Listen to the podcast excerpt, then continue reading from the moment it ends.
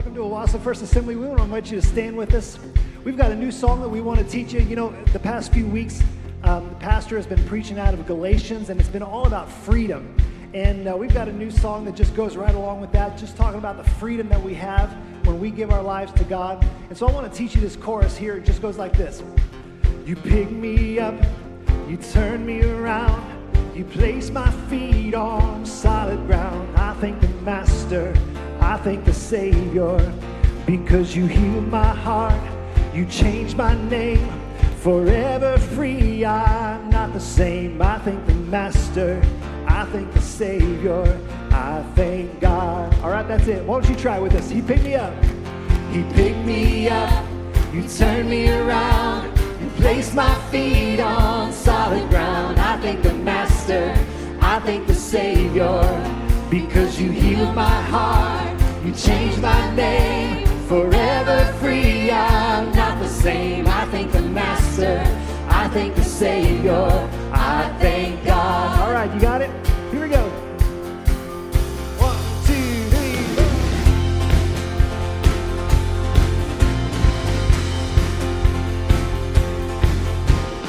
Wandering into the night, wanting a place to hide this weary soul,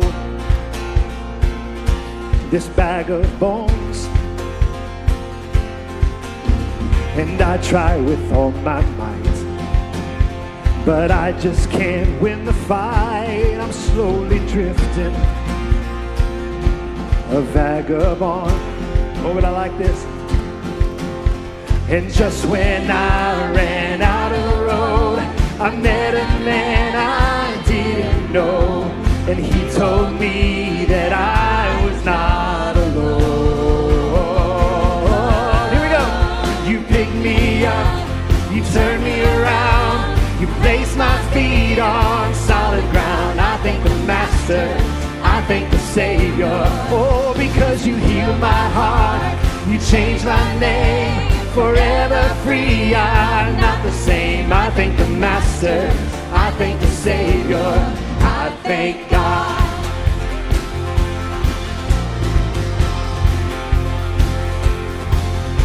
I cannot deny what I've seen. Got no choice but to believe. My doubts are burning. Oh, yes, they are like ashes in the wind. So, so long to my old friends. Burden and can just keep it moving. Cause you ain't welcome here, no, no. From now till I walk the streets of gold, I'll sing of how you saved my soul. This wayward child has found a way back. Oh, you pick me up, you turn me around, you place my feet on solid ground. Thank the Master, I thank the Savior, yeah, because you healed my heart, you change my name. Forever free, I'm not the same. I thank the Master, I thank the Savior, I thank God.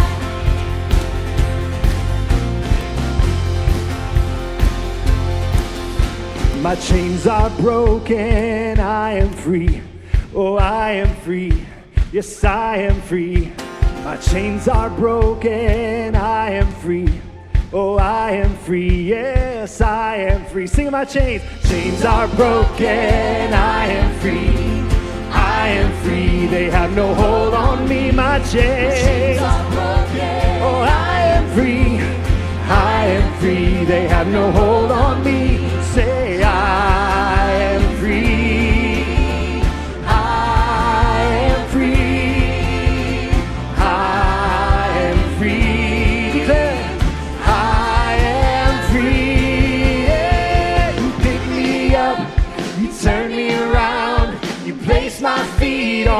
solid ground. I thank the Master, I thank the Savior.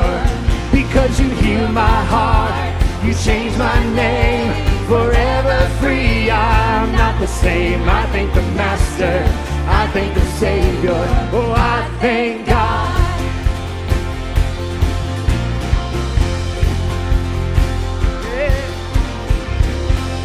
Come on, give him praise if you're free today. I was glad when they said unto me, Let us go into the house of the Lord. Are you glad to be in God's house today? David writes in another song that there is fullness of joy in your presence. I don't know how you came in today, but I know that you can experience the joy of God because God is in the room. We are in His presence. Amen? And He desires to, to, to shape us, He desires to change our situation, He desires to heal us. But more than that, He desires to change us. So, can we allow the Holy Spirit to do what He wants to do today? If you're a guest today, thank you so much for being here. We've already decided that this is your new family. So, it's a done deal. You don't have to worry about it anymore. But if you would, just scan the QR code that's right in front of you. This will help us get to know you a little bit better and help us get you the information that you need. So, thank you for doing that. Let's pray as we get back into worship. Let's lift our voices, let's lift our hearts, and, and allow the Holy Spirit to do what He wants to do. Father, we thank you for your presence. We thank you that you there's fullness of joy in your presence. God, we just pray that you would do what you want to do in our hearts, God. We open ourselves up, we open our ears, we open our hearts, God. We give this day to you in Jesus' name. Amen. Let's worship God today.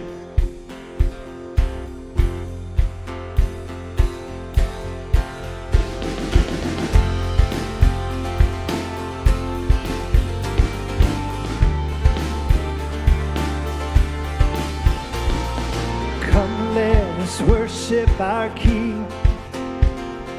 Come, let us bow at his feet. Oh, he has done great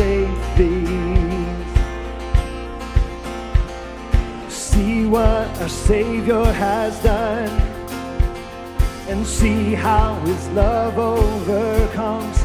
He has done great things.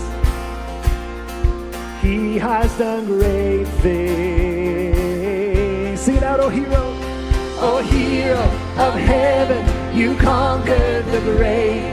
You free every captive and break every chain, oh God. You have done great things.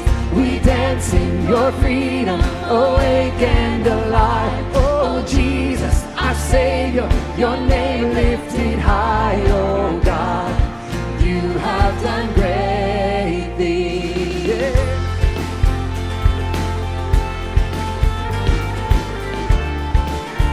You've been faithful through every storm. You've been faithful through every storm. Yes, you have. You'll be faithful forevermore. You have done great things. Oh, and I know you will do it again. For your promise is yes and amen. You will do great things. God, you do great things. Oh, hero of heaven, you conquered the grave. You free every captive and break every chain. Oh, God, you have done great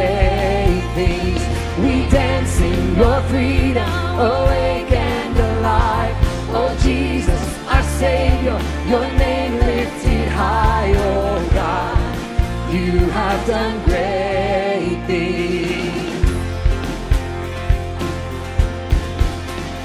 We say hallelujah, God, above it all. Hallelujah, God, unshakable. Hallelujah, you have done great things. Do you believe that? Say hallelujah. Say hallelujah, God, above it all. Hallelujah, God, unshakable. Oh, hallelujah. You have done great things. Oh, hero of heaven, you conquered the grave. You free every captive and break every chain, oh God. You have done great things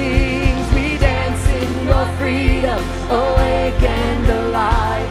Oh Jesus, our Savior, oh, your name lifted high. Oh God, you have done great things. You have done great things. Oh God, you do great things. Yeah.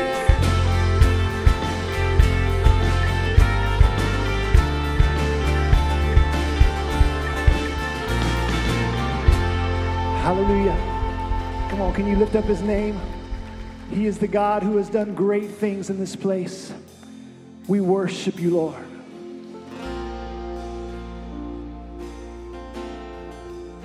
Lord, there is no one like you, Jesus.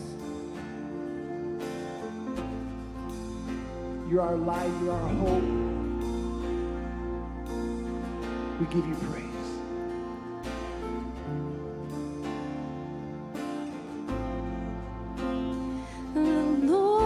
is my light and salvation. Whom shall I fear? Of whom shall I be afraid? The Lord is my light and salvation. Whom shall I fear? Of whom shall I be afraid?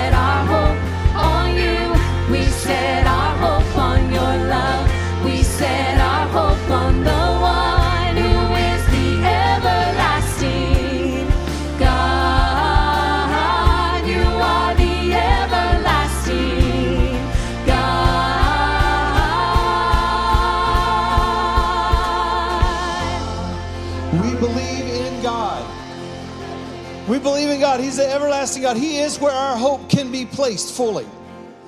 This morning, I'm so excited to have our missionary guests here with us.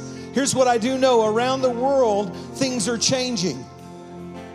Regulations, requirements, all kinds of things are changing, not just sometimes, but constantly, even at a greater rate than it ever has. We have missionaries around the world that are having to navigate life like we are, but just intensify that with another country. And here's what we need we need prayer, because how many know that prayer still changes things around the world?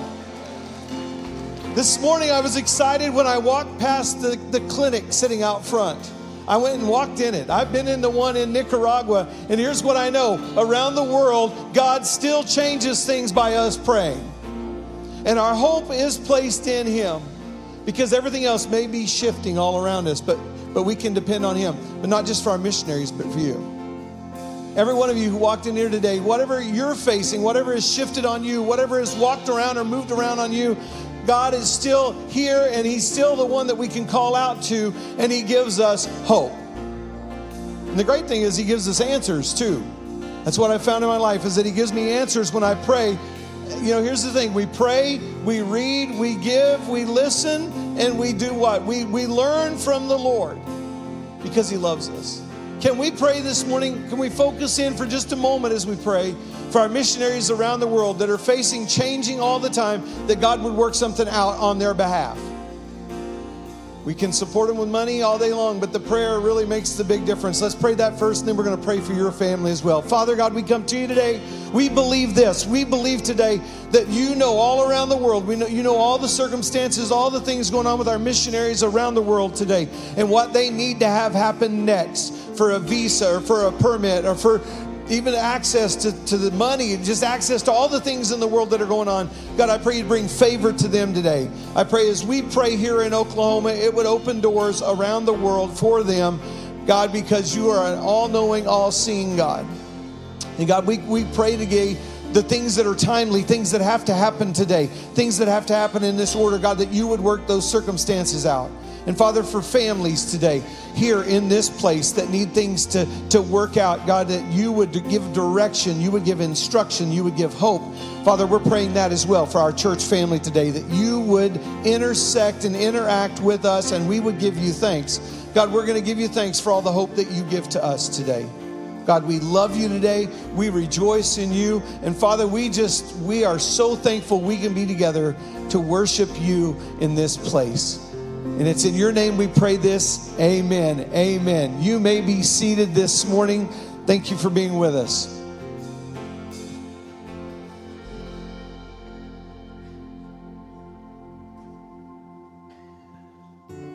It's couches and porches and kitchen tables. It's stories shared and moments worth remembering. It's hoping and praying and taking chances. It's jokes and laughter and shoulders to cry on. It's questions and answers and I don't knows. It's knowing you don't have to figure it all out by yourself. It's messy and imperfect. It's giving and serving and growing better together. It's life, and we weren't meant to do it alone. Life is better together. Find a community group today.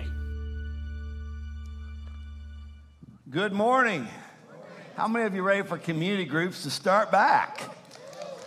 How many of you are in a community group? Let me see your hand real high, real fast, all over the room. A bunch of you are. If you're not, special invite for you. We're going to do this once a month. So if you're not in a group right now, next Sunday night, you have the privilege of having pizza with the pastor. right here at the church. We'll be back in Peterson Hall. The only thing we have to ask you to do, please do this. Uh, Michael, is it on the QR code to sign up there for pa- pizza with the pastor? You can do the QR code, you can sign up there, or somehow contact the office, let us know. I tell you this periodically, I just want to make sure you understand this. How many of you think it would be a horrible thing if like 70 people showed up and we had two pizzas? How many of you think it might be a worse thing if eight people show up and we have 20 pizzas? if you're one of the eight, that may be okay. We do our very, very best to make sure that, that we're generous in what we do as a church and that we do things first class and we do it well, but it ticks me off to waste money. So we need to know if you're coming. And uh, if you know, as soon as you do the QR code right now, get your phone out. You know, used to in church, it's like people were standing around, the pastor was looking for who had their phone out. And It was kind of like calling the ushers, third row, fourth seat, you know, get them now. We've learned to embrace technology. And if you're playing Sudoku or solitaire, may God judge you accordingly. But you can use your phone to uh, do the QR code. You get all kind of information there. You can let us know you want to come to pizza with the pastor. Your group meets next Sunday night almost entirely. Uh, some are on different times and whatever, but it's a great thing. Community groups make a big difference in your life. Okay, here's what I want right now, and I want you, you got to be ready. Everybody say ready. ready. If you're part of a community group, and your community group has impacted your life in an incredibly positive way, I want you to shout, Amen. amen. That's it right there. That's totally legit.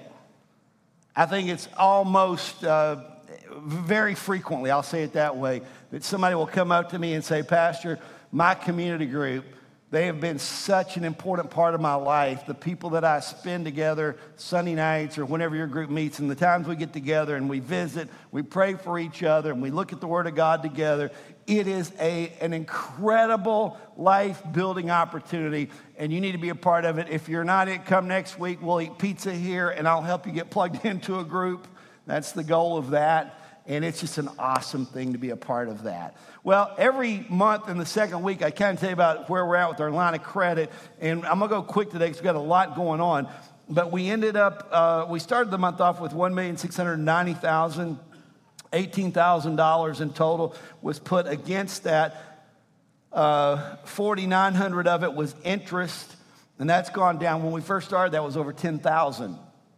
That's two and a half years ago, almost three years ago. It's down to five, under 5,000 now. 13,000 went against principal. Right now we're down to $1,677,000 is what our line of credit balance is. And that's incredible. That's in two years and eight months or something of that nature. So two years, seven months, I guess. And next month, we should close on the property over here. And at that point, we'll have a significant amount of money put on the balance and it will go down continually. I think it's incredibly realistic to say that by the end of the year, we're probably going to be around $750,000 of total debt, maybe down to 500 based on previous years how you give. And it's just exciting to see God's blessing and your faithfulness to help us be a part of that. Well, hey, tonight is going to be one of the funnest nights of the church calendar year. It's going to be a great time. For the last four or five years, we've had an, a, a Nicaragua banquet and we've asked you to give money. We're still doing that tonight, by the way. And we'll ask you if you're not going to be here tonight, you need to give today. Uh, we'll, we'll, talk in just a minute with our missionaries here, but um, they see between 100 and 150 patients every month. Uh, it costs about $6,000 ish or so to operate the clinic for a month. So, roughly estimating that's 50 to $60 per visit. That includes medicines, that includes facilities, that includes uh, doctors, nurses, technicians. I mean, the, everything that's there is covered by that. And that's not insurance paying anything, that's what it costs to do it. So, for 50 bucks, 60 bucks, you can take care of one visit this next year. For $200, we just take the total for the year and divide it out. For $200, you're covering one day of operation for the clinic. You know, isn't it amazing how when we all do something, how together we can do something pretty amazing? Most of us in the room could give a $200 offering and it really wouldn't be that big of a deal. We're not going to go without food next week. We're not going to be on water and bread. We're going to be okay. But there's going to be people that come and get health care in a clinic where they would not have it otherwise. It's incredible. If you want to do a whole month, you can just do the simple math. That's about 6000 a month. You can do $1,400 for a week, or you can do any amount that you want. Now, again, if you didn't do it before, and I didn't see many of you moving, so you need to be a little more obedient. I'm just telling you that. Get your phone out, do that QR code right now. This is not right now. Okay, I'm watching. I can see you, just in case you didn't know that. Um, the QR code, it'll have all the information about tonight's banquet, what's going on there, the auction, what's going on there. I just want our missionaries to come. Carol Dill, dear friend from Equatorial Guinea, uh, originally now on all of Africa, serving, serving in southern Missouri, raising information. Come on up. Bonnie Levis, you guys come on up. Carol and I, by the way, I got I started, I was supposed to start with this in my mind, and I just get sidetracked sometimes. I just want to first of all say that 40 years ago today, right now, I was very excited because right now, 40 years ago, I knew that in three hours I was going to get to marry my sweetheart and spend the rest of my life with her. Today is our 40th anniversary. On on my first anniversary, Carol, you probably don't. We were on staff together in St. Louis back in that, that time frame. On our first anniversary, it was the first time that Dean Gallion asked me to preach on a Sunday night. And so on my anniversary, I preached on Sunday night at Southside. So it's anyway, it's kind of going back a ways. So we're in church today. What are you doing for your 40th anniversary? We're raising money for missions kind of seems appropriate just a little bit. I don't know. And congratulations to our dear friends, Kevin and Debbie Grover, who we got married, I think, two hours ahead of them or so, about so, something like that. Today's their 40th anniversary. So, uh, what are they doing to celebrate? They're helping us raise money for missions. If you're new here today and you don't love missions, you're probably, Michael, I know what you said, but if you don't love missions and reaching the world with the gospel, you may be in the wrong church. Carol had an idea, uh, I guess in this last year, that what if we could get churches across uh, Missouri, Oklahoma, across the nation to have people bring items that they love and cherish, but as a gift for missions that then could be auctioned off. So, Carol, tell us what God's doing in Equatorial Guinea. I think we got a picture up that you sent to us. And this is Carol Dill, Dill our good friend. He's been here a bunch of times. Make him feel welcome today. Thank you, thank you, thank you, thank you, thank you. Congratulations on 40 years. Thank you. Praise God. Uh, I want to share a verse. It is uh, Philipp, uh, excuse me, Colossians 4:17. Tell Archippus, see to it that you complete the work you have received in the Lord. Receive, see to it that you complete the work you have received in the Lord. Recently, that's been on my heart. And I'd like to share this picture. That is a, a tabernacle that we built some years ago in Equatorial Guinea. And um, we use it for big events. And we put the platform, tiled it, have a cement floor, but we never finished the rest of the building. And um, it's bigger than half a football field. So it's a big building. And part of this treasure sale is to finish that. And the burden I have on my heart, Bruce, is to finish everything that I started in Equatorial Guinea. Everything I started, finish it. I'll be 72 in January. You know, Chi Alpha, they have a thing they say, give a year, pray about a lifetime. Well, I'm switching that around, I'm giving a lifetime and praying about a year because we kind of go year by year in missions. And uh, I want to finish. So we are encouraging people to give treasures, and we'll sell those treasures and invest 100% in the missions. Pastor Bruce, thank you for partnering with us. Thank you. Thank you for this church. I brought some things uh, ahead so that uh, we can sell those as well. We, we're putting some things into your auction.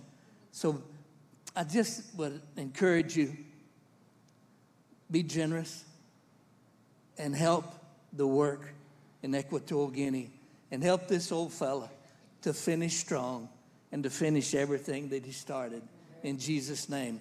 And thank you, Bruce. This Amen. church has supported us for many years, and we have the, the Royce Peterson Library, and, Right. and you've just been a blessing. We, we honor you, we thank you. God bless you. Thank you, Carol. Thank you. Bless you. Love you. So the way this works, the auction and that, I think I'm trying to remember exactly, but we've got about 24 items in the silent auction. By the way, you need to download the code. All the auction for the silent auction, please listen clear, you'll be confused. I'll try to make it real clear. If I mess up, one of you guys in the front wave and say, You didn't say that right. The silent auction will all be done on your phone or tablet. It's all done through that the site you log into, you create a profile, you bid on that there. It will automatically increase your bid to keep you winning if somebody bids against you. Uh, that will start at 5 o'clock tonight. At six o'clock, the meal will start. We've got special music tonight. We're going to do a lot of great things. We have a live auction that has 14 items. For that, that will not be with your phone. That will be like a traditional auction where you have a paddle that you raise or you point and, and you bid on those things. And we've got some incredible trips, some incredible gifts that are there. You, you're going to love tonight and come prepared to give. This is not about finding a bargain. This is about investing in missions and just getting a little something while you do it. So it's going to be a fun time. The steaks are right now. They're being prepared. They have been marinated. They are seasoning. It's going to be the most wonderful night overall. And uh, you'll be here around 5 o'clock. Like I said, 6 o'clock, we'll go in for the meal. And we're going to be trying to be done between 7.30 and 7.45, right in that range. Those of you that have kids going to school, I was waiting for a moan right there. Because at first you're excited. They're going to school today. Then you realize this goes on until next May. And you're like, oh, this is hard. We got to get up and take them there. Uh, we're going to try to get you out of here tonight in a good time so you'll have plenty of time to do what you need to do. Uh, the auction, 90%, so all of the money raised for the banquet, all of the offering that's given tonight goes to Nicaragua. But for the auction part, 10% of what's auctioned off will go to Equatorial Guinea to help with that project. So we're, we're just kind of tying that in with what we're doing. And there are some, some items that Carol brought specifically for Africa. Those items, 100% of that money will go to Africa. But it's going to be a fun night. We're going to raise a lot of money. We're going to eat some good food and have a lot of great things uh, to look at. Bonnie and Levis have been friends of ours for the last, I don't know, six, seven, eight years, whatever. Wonderful people. Uh, they are so busy in Nicaragua doing so many things. They, they have schools all across the nation that they support and that they put together there with, with people in the United States helping give money toward that. They help churches, they help pastors, and for us especially, they help the clinic in a can. And, and uh, we've partnered together. It's just a great story. I talked to people in Springfield about what we've done in Nicaragua. I talked with Greg Mundis. He'll be here next month, our, our, our, our national director of, of World Ministries. And I said, Hey, do you know about the clinic in Nicaragua? And he goes, No. And I said, Let me, well, he's got like 5,000 missionaries, so don't get upset that he doesn't know about one project. But he said, No. I said, Well, let me tell you about it. And he's like, That's one of the most amazing things I've ever heard of. That's incredible. So this is an awesome thing that we've been able to kind of come together and do. So and Levis, great to have you. Give us a quick report, and then they will all be in the foyer at five o'clock. So they'll be there. You can go to their table, talk to them, and uh, find out more about what's going on. Bless you guys. Thank you. Good morning. God bless you. I am, we are so honored as I'm standing here just getting more and more excited and getting more and more emotional to just to know that you guys have been a part of saving lives. You're not only saving lives and, and saving souls, but saving lives. We have people that come to our clinic come by a hammock. There's a few people that are carrying them by way of a hammock, or they come on horseback and they never quite know if they're actually going to be able to return to their homes because there's no medical care right there. We have people coming from a main city because our clinic treats them with love and with care. It's, it's amazing what we thought was maybe just going to be a small clinic in a can has just grown. We have a pharmacy, we have a lab, we have places for the doctors and the, the medical people to, to live. It has just grown enormous, enormously. And we are so excited to be able to share that with you, to show you more pictures tonight, to talk to you more and more about it tonight. We just thank you from the bottom of our hearts that you are doing this for us Thank you for celebrating your 40th anniversary with us. Glad we get to all come to your party. And we're just really thankful.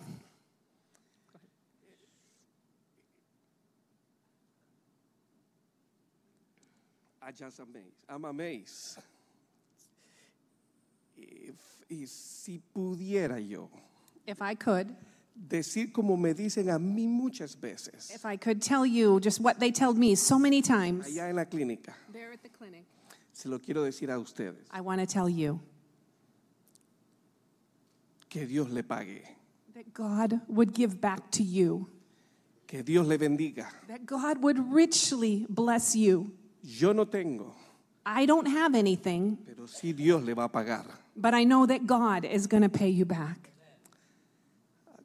Cuando la gente, when the people comes to me and they're crying now, telling me, oh, Brother Levis, this medicine is ex- it's expensive.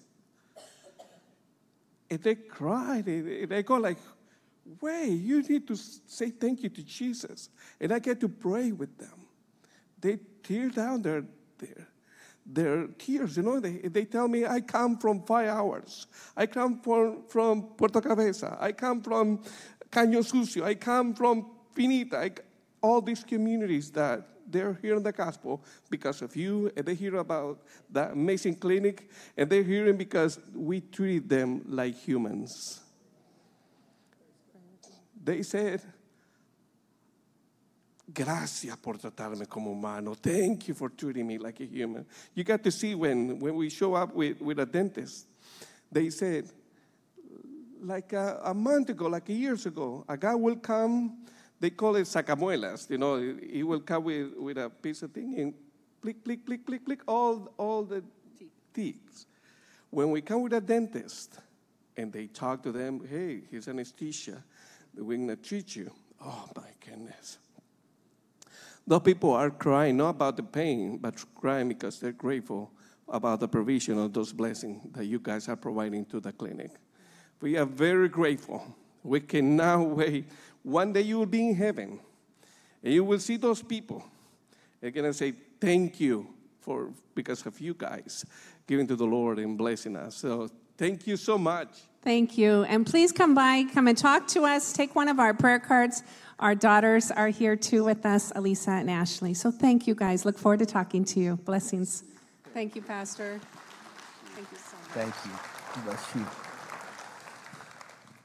So, tonight there will be pictures, videos. You'll see things of what's going on there. It's going to be an incredible night. We will have so much fun, and uh, it's, it's going to be awesome. Thank you for giving to the Nicaragua Clinic. Is the keyword clinic? Is that right? Somebody? That's easier than Nicaragua. I hope that's it. I think it's clinic.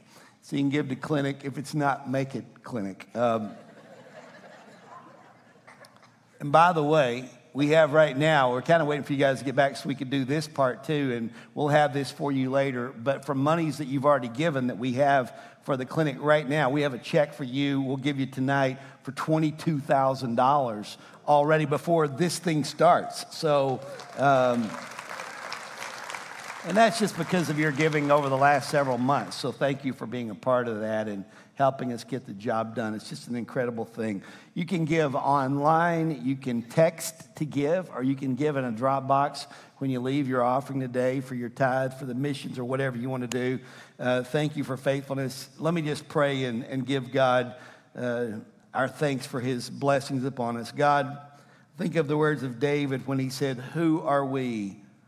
that we have the privilege of giving to what you are doing, to building your church, to building your kingdom. Thank you, God, that we can partner with people in Central America, South America, in Asia, in Africa, in Europe, around the world. And God, that you are moving. We pray, Lord, that you would give strength, give health, give wisdom to all of those who are advancing your kingdom, and may they feel the love and encouragement that we have for them. And together, may we do your will completely. Thank you for a church of faithful givers who generously provide for the work of the ministry. We give you praise for it in Jesus' name. Amen.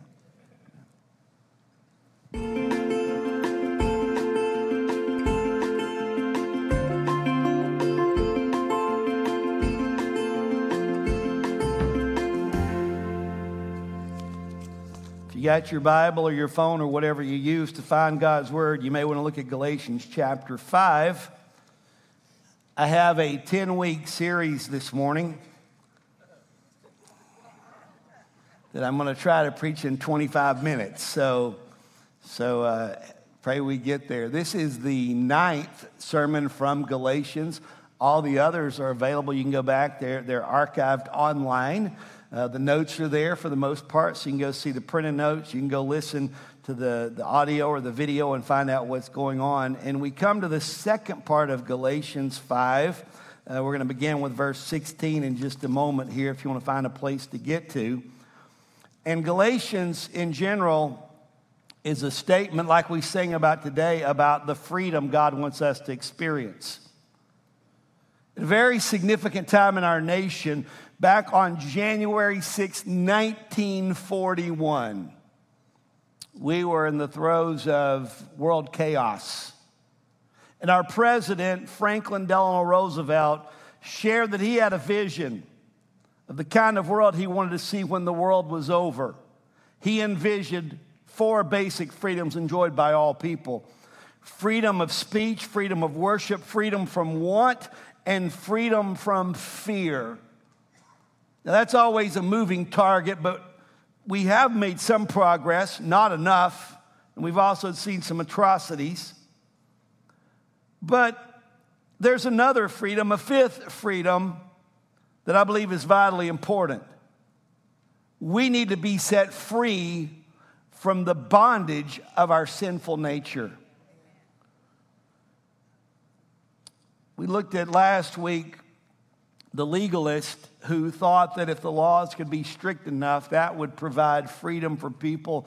But the reality is, legalism on its own, without any, with the right motivation, it's good that we should be obedient toward the right things, but just trying to find a code brings bondage if it's not spirit breathed. Paul told them that nothing can change our sinful nature from the outside, it has to come from the inside. The only way that our human nature can be eliminated from causing us to do things that are destructive and harmful is through the power of the Holy Spirit. You're going to hear me say that several times today. This is not a sermon about you trying harder or you writing out some new things that you're going to do for the next six months or what am I going to get better at. Those things are all important and they have their place. But too often we make those kind of statements, but we fail. The only way that we can become what God wants us to be is through the power of the Holy Spirit working in us continually. It's an ongoing process. Now, if you remember, just quick looking back, not as much as we normally do, but the first two chapters of Galatians give validation to the gospel of grace. Paul defends his role as an apostle. He defends the gospel of faith in Jesus Christ as being the way of salvation. Then in chapter three and four, he gives doctrinal explanation of what that means. Go back and listen to those sermons. Pastor uh, Kevin did one, Neil Kennedy did one, and I think I did a couple maybe in there, but you can get those those points of doctrine in chapter 3 and 4. And then we get to chapters 5 and 6, and it becomes a statement of application. How do we live out the gospel? In the first part of chapter 5, last week, Paul spoke to the result of legalism, and he said, When you get trapped in legalism, outward constraints that cause you to live right, when that's the purpose of living for you, what happens is you forfeit your freedom. Look at the verses there if you have your notes on your phone or if you have the paper printout. It says, Look, verse 5, chapter 5, verse 2, 3, 4. Look, I, Paul, say to you that if you accept, accept circumcision, listen to this next phrase Christ will be of no advantage to you. Paul says, if your faith is in Christ plus something else, it equals a zero. It's Christ and nothing else that equals life. And when you have Christ, you have everything. He says if your faith is in circumcision, circumcision, Christ is no advantage to you. And then he goes on in verse 3 I testify again to every man who accepts circumcision, and by that he means accept it as the way to receive God's blessing and favor and relationship with God. If that's what you're doing, then you're obligated to keep the whole law or none of it counts. Listen to the next verse. You are severed from Christ. That, that, word severed is such a, a dynamic word. Uh, to be severed means, you know, a, a sharp, swift blow that brings division. Paul says if you're putting your faith in being justified by the law, you are cut off from Christ and you've fallen away from grace. Those are strong words. But now, in the second part of the chapter, for those of you like me who love balance, here we go. He now speaks of licentiousness. Now, that's kind of a big word that basically means this it's an attitude that says, I don't have to follow rules. I can live any way I want. There, I have a license to sin. Uh, unfortunately, there's a whole lot in the James Bond movies that are not good. And the gadgets were always kind of fun and cool to figure out what's going on. There was a lot of promiscuity and a lot of things bad there. But if you remember the show at all, you remember James Bond, 007, what his, the, the, the, the statement of who he was a license to kill. I can just kill whoever I want because I got a license and it's open season. Now, we would never do that, but yet often people think I have a license to sin and it's not going to hurt anybody and it's all going to be okay. See, the Bible says this the wages of sin is death. Never been rescinded, never will be rescinded. That's always going to be accurate. Well, I think I can get away with it. No, you can't. Well, I don't think I'm hurting anybody. Yes, you are. You have been blinded and deceived by the enemy who wants to present that as enjoyable when in reality it is just poison. It's put before you to entice your death. So if you look at the little chart there, this came out of Chuck Swindoll's book, but I loved it. On one end, you got legalism that puts you to be subject again to a yoke of slavery. And at the other end, you have license, which means that you take your freedom as an opportunity for indulging the flesh. But in the middle, where we need to be, there is liberty. You were called to freedom, but use that freedom to serve one another in love. Three things, real quick today for you, I'm going to have to just kick through this. You got printed notes, though, and you can read it later, and I'll have coffee with you and talk about it if you want to. Number one, yielding control of your life to the Holy Spirit is the only way to experience true freedom. Can't happen any other way. The flesh is incapable, even in our best effort, of truly being free. Human nature has this focus on wanting to be recognized, wanting to be praised, wanting to be pleased. And when we let the Spirit work in us, our direction changes from all of those self uh, desires to God desires. Now, instead of wanting to please myself, I want to please God. Now, instead of wanting to be recognized, I want God to be recognized. Listen, I'm so grateful for the opportunity we have to, to partner with the, the Hernandez and, and, and, do this ministry down in, in northern Nicaragua near the Honduran border. But it's not about people going, Owasso, Oklahoma, what a great place. It's about people saying, Praise be to God who has blessed us. And it's for us to say, Praise be to God who gives us the opportunity to serve others. It's not about what we can get for ourselves, but the only way to experience that freedom is through yielding your life to Jesus Christ. Here it is, verse 16 through 18. But I say, walk by the Spirit, and you will not, you will not gratify the desires of the flesh. But I just, I yield all the time. Then walk in the Spirit more. Paul says, walk in the Spirit, and you will not gratify the desires of the flesh. You know what I've discovered about that? I mentioned it earlier. It is a continual process. It's not a one time event. I think too often in the church world we think of it that way. I went to the front, I got saved, I'm going to heaven, see when the rapture comes or I die. No, it's this journey called holiness, sanctification, becoming who God wants us to be so we can accomplish God's will for our lives. Walk by the Spirit. You'll not gratify the desires of the flesh. For the desires of the flesh are against the spirit. The desires of the spirit are against the flesh. These are opposed to each other. By the way, read Romans 8, they'll tell you about that. And, uh, and the desire of spirit is against the flesh. They're opposed to each other to keep you from doing the things you want to do. But if you are led by the spirit, you are not under the law. Let me explain that real quick on a 40th anniversary day here. When I got married, Janet did not come to me with this notebook full of rules. She didn't say in this printed catalog, if I see you looking at another woman, here will be the penalty. If I see you doing this, here will be the penalty. If you forget to wash your dishes, thank God for grace. Here is your penalty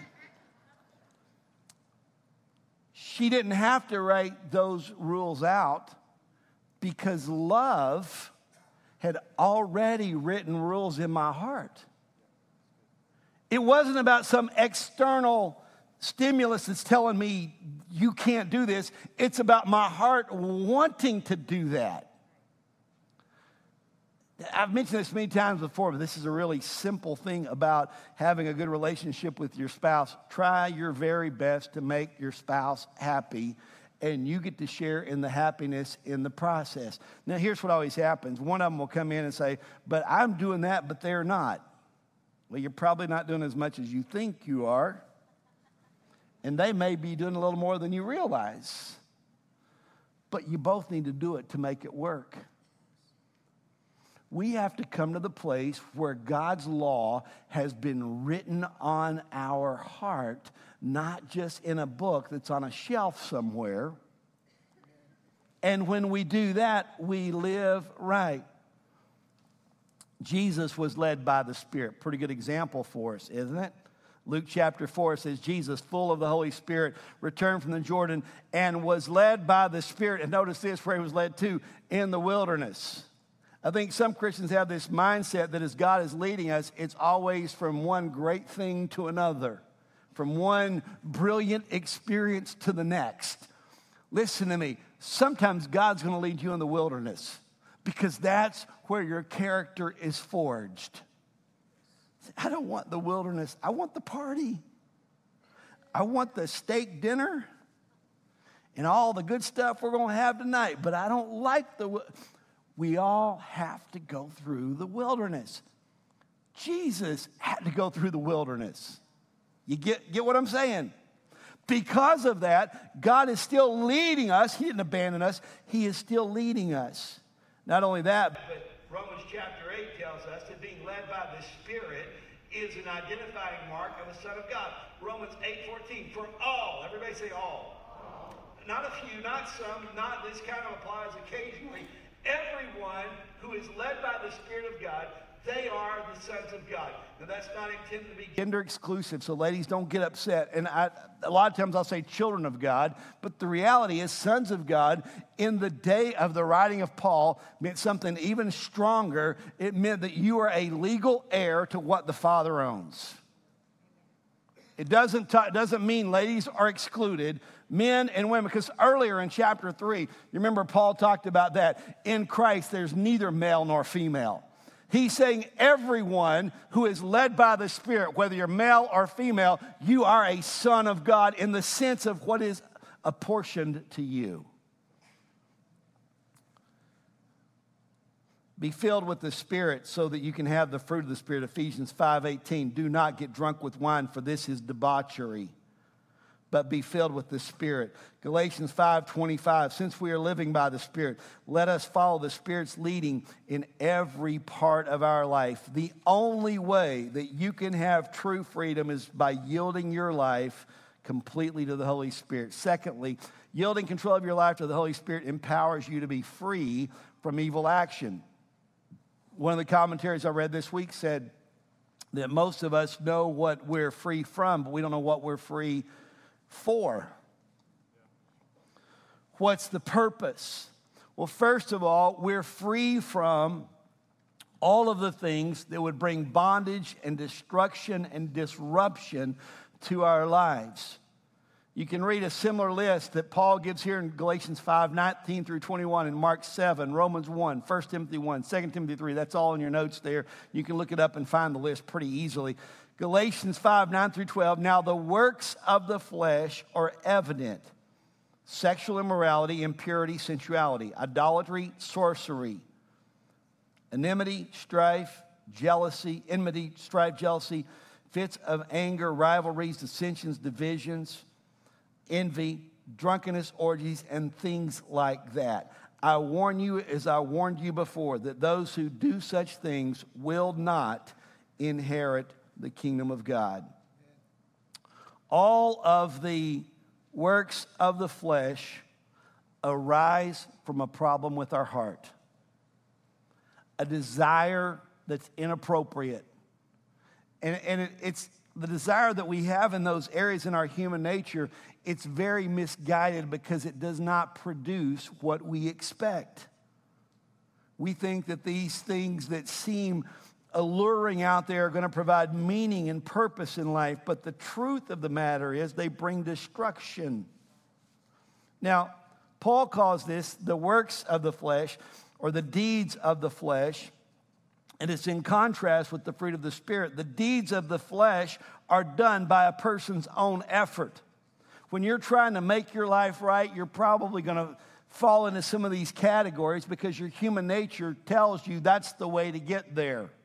I need more love, so I got to find someone to love me other than the people who are in my life right now. And if I can find that right person, it'll all be great.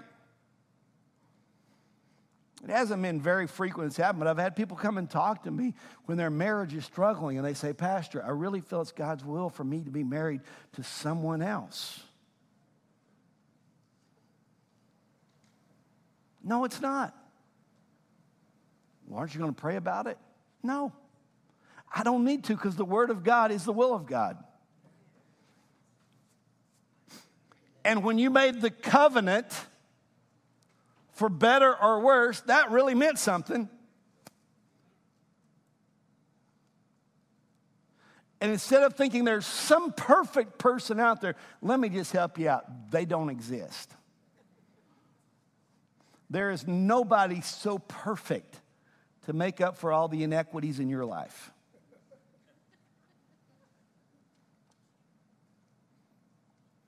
Well, if I could just, you know, if I could just escape and go do this and get away from things, that'll fix everything. You know what I've discovered? When you try to escape your problems, they're just there waiting on you to come back. They don't go anywhere. It's important that we recognize that, that we have to not lean on, on our efforts, but trust in God. And Paul gives us four different groupings here, the way I'm looking at it 15 different things, and then he puts a add on at the end that says, anything else that you can think of, basically. He says the first sins he talks about, there are three of them, they're sexual sins. One way to look at this, I really like looking back at the Greek words, and I think there's a case to be made for this. The first word, immorality, talks about a mindset, talks about a, a, a pathway that is bent on sexual inappropriate action, sexual misconduct. It's, it, it's uh, the, the word that's given there um, speaks of uh, any kind of activity, whether it be adultery or fornication or anything that's inappropriate, it brings destruction. And Paul said this is what human nature does. I don't know all the story yet, but it, it, it just grieves my heart to see that, that one of our uh, fellow Christian groups is going through a deal right now where apparently there's been some cover up of sexual inappropriateness and, and those things going on. I'm going to be really strong here, and if you don't have to agree with me, this is my opinion. I think that church leaders are, we're all human. And, if you put us on a pedestal, if you put us under a microscope, whatever thing you do like that, we're not going to pass the test. Nobody's perfect. We all can do better in, in certain areas. However, for church leaders, for pastors, for church leaders, there is no allowance for sexual inappropriate conduct ever. And in my opinion, not shared by everybody, when that happens, whether it's me or one of my best friends or whoever it is, in my opinion, there is a disqualification from leadership in the church. And in my opinion, it may be permanent. Say, man, you're really harsh. Don't you have any grace? Yeah, grace gets you saved. Still going to heaven. And you, you may be different than me, and I thank God for the grace that you extend my way just in regular life. But when something that is that obvious, seen, talked about, and brings derailment to the local church, in my opinion, it's hard to ever recover from it. Doesn't mean that you can't still be a man or woman of God, doesn't mean you can't serve. I think the call of God in the ministry should be cherished and guarded like a precious jewel. Having a lifestyle of immorality. The second word that's talked about there, uh, impurity. Having a thought life of sexual misconduct, thinking about it all the time. Some people, they don't have that lifestyle, but their conversation and their thoughts are filled with that type of discussion. Then sensuality is the third word given. This speaks of acts of sexual misconduct. The second category brings up our religious sins, and there's a couple of them given there idolatry. And I'm going really quick. This could be a whole series of lessons here, but idolatry means worshiping material instead of God. Anything that is material based, worshiping anything other than God. We may think we don't do idolatry in our world today, but there are a whole lot of people who give preference to money over God, who give preference to leisure over God, who give preference to everything over God, and God finds this little slot that maybe if there's anything left over at the end of the month, I'll give you some of that. There's a principle in Scripture that relates to our finances, but more than that, relates to our lives. Bring God your first fruit, the first portion of what you have. You know what I've discovered? If I ever get the mindset, well, God, let me pay all my bills first and everything else I want to do, and let me buy the new things I want to buy and do this and do that. Oh, sorry, God, I'm out of money. If I ever start out, God, I'm going to I'm going to read the Bible. Once I get everything else done and check all the other boxes off, and you know, I'll, I'll get there eventually. Bring me that one. I don't know what's going on here. If I switch to blue. If I ever do that, God gets nothing of my day. Give God the first day of your week. Come to the house of God. If you can't get here, watch online. Thank you that are doing that. Spend time with God. Give God the first part of your day. In the morning, spend time with Him. Give God the first part of your income. Idolatry means we worship something other than God. Sorcery is any attempt to engage the supernatural apart from God. The word that's given there is pharmakeia, which from when we get the word pharmacy are drugs. It speaks specifically of drugs that would be poisonous or are used in some way to lead people to an altered state of consciousness. Anything that attempts to engage the supernatural apart from God is a work of the flesh. Sins against others, there are eight given there, and they primarily focus on uh, negativity, uh, things of hatred and division and fighting. The, the last one, uh, you can read them all there. Fits of anger and outburst that's quick and eruptive. You know, people that, that, that re- overreact to things that happen in life, they're not showing the fruit of the Spirit, they're showing the work of the flesh. The last word that's there, the word envy, is really interesting. In the Greek language, it doesn't, because there's jealousy before, and you look at me, what's the difference? The last word for envy doesn't simply mean wanting what someone else has, but it means being mad because they have it it's, it's to the point that I, I get upset, frustrated over anybody else and what they have. And I don't necessarily want it for myself, I just don't want them to have it. See, the, the, the flesh, the works of the flesh are like a, a poisonous weed. They're so destructive.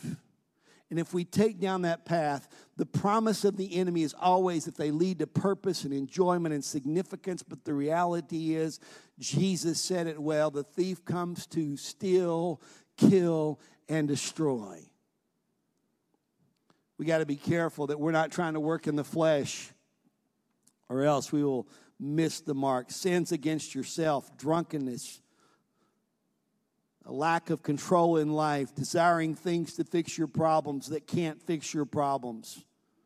Well, let me help you out here. If, if you've got a, a major problem in life, whoever you are, whoever it is, and your remedy for getting over your problem is, I'm just going to get drunk and forget this, you know what you're going to be in a couple hours? You're going to be drunk with a problem.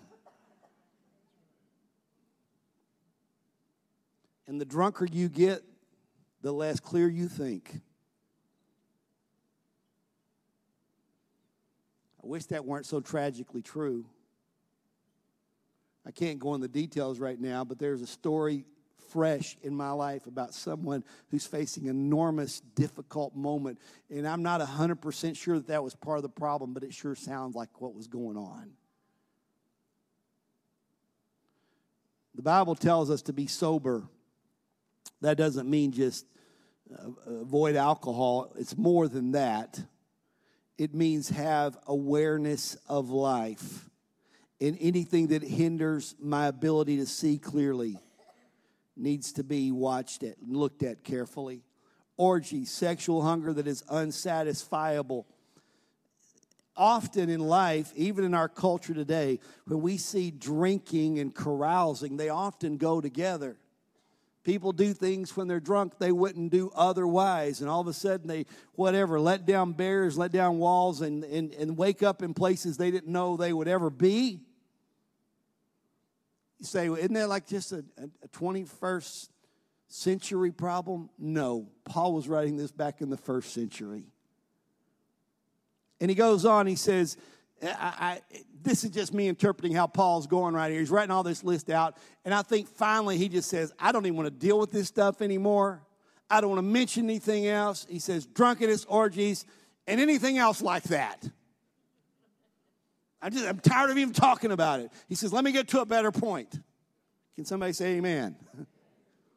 And he says, let me talk about what happens when you yield your life to the Holy Spirit. It empowers you to be filled with good things. The fruit of the Spirit is love, joy, peace, patience, kindness, goodness, faithfulness, gentleness, self control. Against such things there is no law. And those who belong to Christ Jesus have crucified the flesh with its passions and desires. If we live by the Spirit, let us keep in step with the Spirit. The fruit of the Spirit is the, the complete and total evidence of the Spirit working in your life. I say that to make this point. In our church, as a Pentecostal church, we believe in the importance of yielding even your vocal abilities to the Holy Spirit. And part of what happens through that, we believe, is speaking in tongues, clearly validated in Scripture in many places. And that's another sermon for a later date. And I've preached it before, so you can go back and find it if you want to but just speaking in tongues one time is not the, the fullness of being baptized in the Spirit.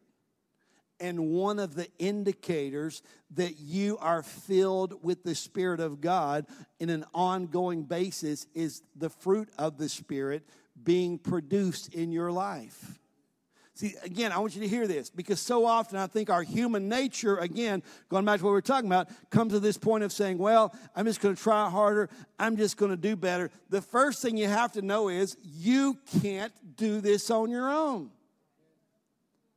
Let me, let me give you the example real clear. Maybe humorous, but you'll understand it. It doesn't matter how many hours I go into our gym here at the church and I practice dunking the basketball. It ain't happening. We're going to have to we're going to have to alter the scene for that to occur. Lower the goal. Bring in a trampoline. Get a stunt double. I can practice for hours. I can practice for days. I can practice for weeks, and I'm still just going to touch the bottom of the net. Now, listen to me. Listen to me. Make the application. Get the application. When you say in your own human effort, I'm going to try to be more loving. I'm going to try to be more joyful. I'm going to try to be a person of peace. It's like me saying, I'm going to dunk the basketball. You're only fooling yourself. And here's what's worse you have a resource available to you as you draw near to God and you reach into the Holy Spirit and you ask Him to control your life and fill your life. He will give you a supernatural level of love, joy, and peace. As Paul talks about these things, the first three are things from God that go upward. It's love. It's the beginning point of life, joy. I love what Acts 13 52 says. It speaks of the, the followers of God, the disciples that were there. They were filled with joy and the Holy Spirit. It gives us peace with God and peace with one another. For the children of God are known as blessed are the peacemakers. The next three are, are inward, things we got to work on in our life through the power of the Holy Spirit. God, give us patience. How do you get patience? One way, it's all by the Holy Spirit's power, letting Him work in you, but you consider God and how patient He's been toward you. How many of you are glad this morning God doesn't have greased bolts of lightning setting on ready? He doesn't have the red button with the finger right over the top of it, ready to push the first time you make a mistake. if God's been that patient toward you, then you should be patient toward others. I'm, I'm going to give you a, and I, I'm still asking God to help me and the Holy Spirit to work on me uh, on this. And I bet most of you identify with me. I, I, I've gotten better. The Holy Spirit's helping me to be more patient in this regard. But probably my patience is most tested when I'm driving. And it's all those people out there who think that, that three seconds is so important that they got to zip around you just at the last second. And I'll, I'll, be honest with you, just a few years ago, even when I'm driving my car and I see somebody in the lane over there, kind of, you know, to get their thing going on, I'm thinking, okay, downshift, and here we go. You feel the same way, most of you. I know it. And Janet spoke to me about it, and the Holy Spirit used her. Then the Holy Spirit said, Yeah, she's right. You need to listen up. Why does it bother you if they do that?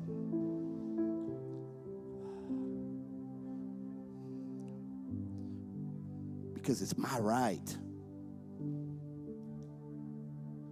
And I'm like, I don't really have a good reason. Why did you ask me that, Lord? It bothers me because I don't want them cutting me off. The Lord does some stuff in me. Does He do stuff in you too? I told you this a few years ago. Some of you know you haven't heard me ever tell this. At Christmas time, I used to hate going to the store because I hated going by where they're ringing the bell and I got to stop and get money out. And, and so I'd kind of often drive around so nobody was at the little stand. You do it too, so don't laugh at me too loud. And I'm like, here's my moment, you know, park and run in. And the Lord kind of went, you know, you're you're you're fairly generous, Bruce. What's your big hang up here about giving a couple of bucks to help people who are helping those in need? Oh, Lord. You ask me these questions that make me feel so stupid. So what I did, some people said, You got to be careful saying this, Pastor. It may sound like you're doing something wrong. I, no, not that, but I got a bunch of $1 bills. If you know what people use $1 bills for other things, that's between you and whatever. But I get them for the Salvation Army bucket. And most of the time, I'll put a dollar or two when I'm going in. I'll put a dollar or two when I'm coming out. And both times coming in and coming out, I'll greet the person, hey, thanks for being out here today and helping take care of people in need. And I come back out and I'm doing it again. And sometimes they look at me like, you gave on the way in, sir. Yeah, it's a couple of bucks. No big deal. And what I've discovered because of that, what used to frustrate me has now become a moment of joy. I'm doing better on this. I'm still working at it. When somebody gets over there and they're trying to zip around me, I used to would run them. I'd let them in at the last minute. I didn't want them to wreck their car, but I didn't want to teach them a lesson. And now I just go, sure, come on in. It's fine. Let me initiate the courtesy here. And I've found out that my blood pressure is a little bit lower, that my adrenaline doesn't kick in quite so hard. I'm, I'm, I'm, telling the practical side of what this is all about. The Holy Spirit will lead us in a place we would not go on our own. Love, joy, peace, patience, kindness, goodness, faithfulness, gentleness, self control. By the way, the word kindness, goodness, and gentleness are very, very close nuances of, uh, of they're different words, but they have the almost exact same meaning. You you know, did Paul struggle with his vocabulary that day? Why did he say basically be kind, be kind, be kind? Because we're unkind, unkind, unkind too often. The fruit of the Spirit is kindness. You don't get an exempt card. And if you're rude, if you treat people poorly, you need to repent. Pastor, I paid my tithe and I was giving money to the missions offering tonight, but I kind of got my feelings hurt. The Holy Spirit does that sometimes, doesn't He? Because He's trying to get you to a place where you can become the person God designed you to be. And if you don't change and you don't get rid of the garbage, you'll keep doing the same thing, staying in the same place, being frustrated because people are cutting you off in traffic, mad because they're ringing a bell out front. Or you can say, no, no, no, I'm going to respond to this in an appropriate manner. It's not about how much money I put in a bucket. It's not about what I, how, it, it, it's the attitude of the heart. And I can't get there in my own strength. I'm not always loving, not always joyful. I, I, I got to be honest, as I was going through this, thinking about today, this is a prayer in my heart right now.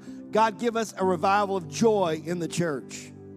I, I, don't mean I don't mean like this just foolishness, and I don't mean small level. I'm talking about a joy that make people around us go, "What is up with you?"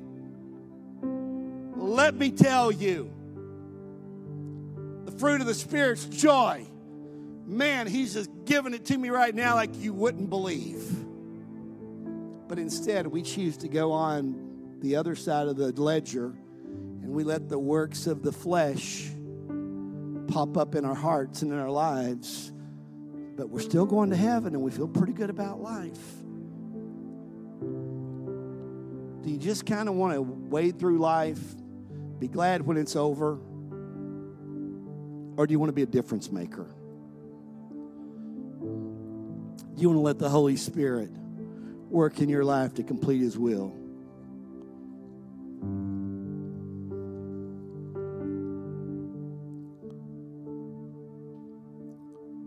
Grace of God brings salvation, instructing us to deny godlessness and worldly lust and to live in a sensible, righteous, and godly way in the present age. I want you to bow your heads all across the room. We're going to give you a chance to come forward for prayer. I'd like for our prayer team to come right now. I, I, I don't love I don't like token responses at all. I want heartfelt thought right here. And I really want to go through the list slower, but because of time, I'm going to be a little bit quick, and the Holy Spirit can do the work in you personally that needs to be done. I, I just want to ask you today is there anybody here that can say there's an area of my life that needs God's help? There's an area of my life where the fruit of the Spirit is not evident. And today I want the Holy Spirit to help me to be more loving, to be more joyful, to be more peaceful, to be more patient, more kind, more have more goodness, to be more reliable, more gentle, to demonstrate self-control. I think if you're honest, think if I'm honest, we all got probably at least one in that list that we say, I need some work. I believe the Holy Spirit's going to help you and illuminate to your heart what needs to be done if you'll let Him. But how many of you join me right now and say, I don't have the fruit of the Spirit in my life to the level that I want it? I want it to grow, and I want the Holy Spirit to control my life so that I can develop those things. How many of you join me in lifting a hand right now and say, Lord, help me to be filled with the Spirit of God in such a level that it changes the way I interact with people, changes my the, the way I live life. Lord, help us to recognize that being a grouch is not a fruit of the Spirit. When the Spirit dwells in us in an overflowing capacity, it produces joy.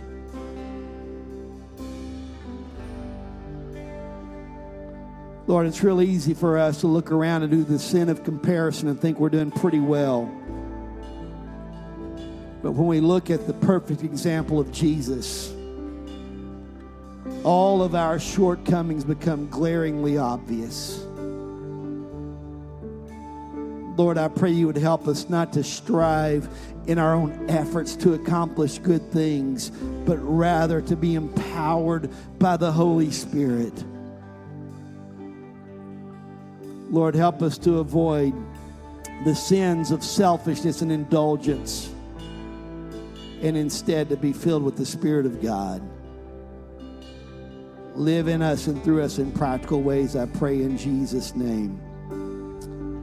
Amen. Would you stand with me? Listen, if you're here today and there's an area that the Holy Spirit right now is turned on in your life, says you need to work on that. Or if you're here today and you realize I'm not a, I'm not committed to Christ, but today I want to make the decision to follow Him. Or there's something in your life you want prayer. I would encourage you right now quickly respond by coming to the front. There are men and women here who will join you in prayer and believe with you for God to meet your need. Would you come right now as we sing a song of worship to God? Would you come right now and say, Lord, work in my life? And if you're there staying at your seat, would you just worship the Lord and make that your prayer from right there where you are? Lord, let the Holy Spirit flood my life so that I show forth the fruit of the Spirit. Come now as we sing.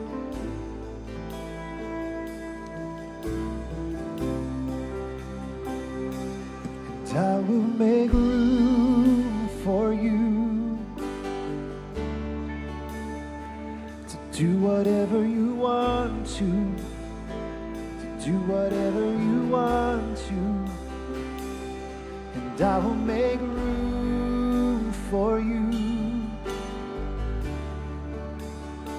to do whatever you want to, to do whatever you want. Sing it together. I will make room, and I will make room for you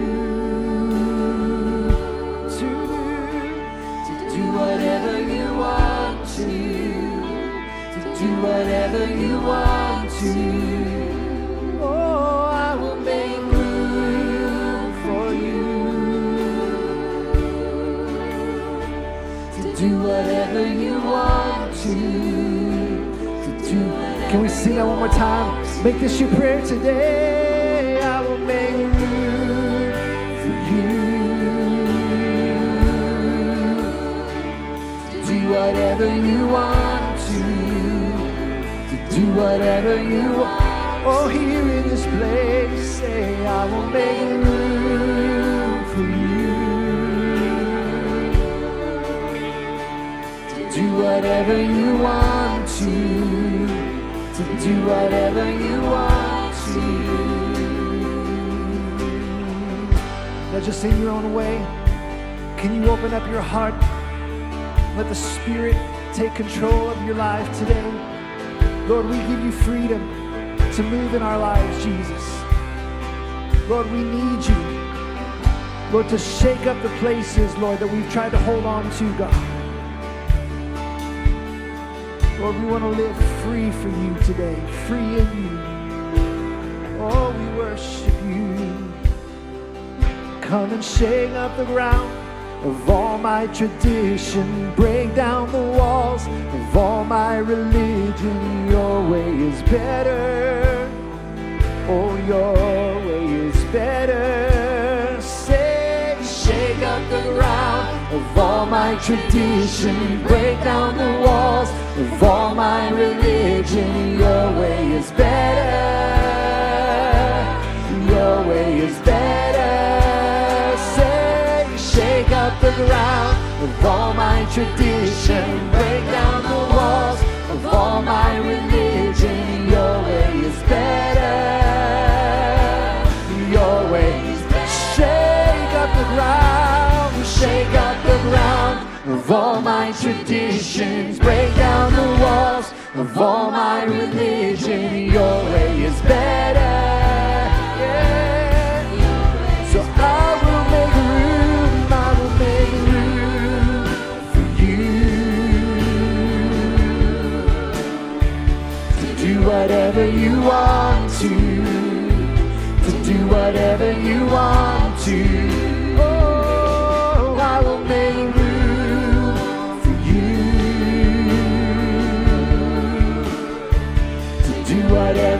Want to, to do whatever you want. Sing again, I will make, I will make room for you. Come, Holy Spirit, to do whatever you want to. Do whatever you want to. I will make room. I will make room for you do whatever you want to, to do whatever you want to. Thank you, Lord. Come, Holy Spirit, do what you need to do in us. We believe God is moving right now and speaking and changing lives, and, and we want to know what's what's happening in your life. If God spoke something to you, did something in your life, let us know. Can fill out a connect card and just write here. Here's what God spoke to me today. Here, here's how He's changing my life. We want to pray with you about those things, and so would you do that um, today? Three things you need to know before you leave, before you step out of the room. I'm watching. I see you. Um, community groups start next week. If you're not in a group, just fill out, just check the box. I want to find a community group, and we will find you a group. Okay? You can come talk to me or Pa- Pastor RJ after service. We'll get when we want to get you plugged into a group. Join or uh, go to the event uh, with Pastor Bruce next Sunday. We're excited for groups to start next Sunday. Secondly, water baptism is in two weeks, and if you haven't been baptized and you want to take that step, sign up. Let's get it done. We want to show everyone that we've made a decision to follow Jesus. This is a command that Jesus, hey, let this he he set the example. We need to follow in it, and so sign up to be baptized. We're excited for the auction. Uh, the uh, online silent auction begins now, so you can start bidding right now. If you need help uh, setting that up on your phone, come find one of the pastors. We're going to get you set up. We're excited for to raise money for uh, Nicaragua this evening. So we'll see you tonight. God bless you. Shake up the ground of all my traditions, break down the walls of all my religion. Your way is better. Your way is better. Shake up the ground of all my traditions, break down the walls of all my religion. Your way is better. Your way is better.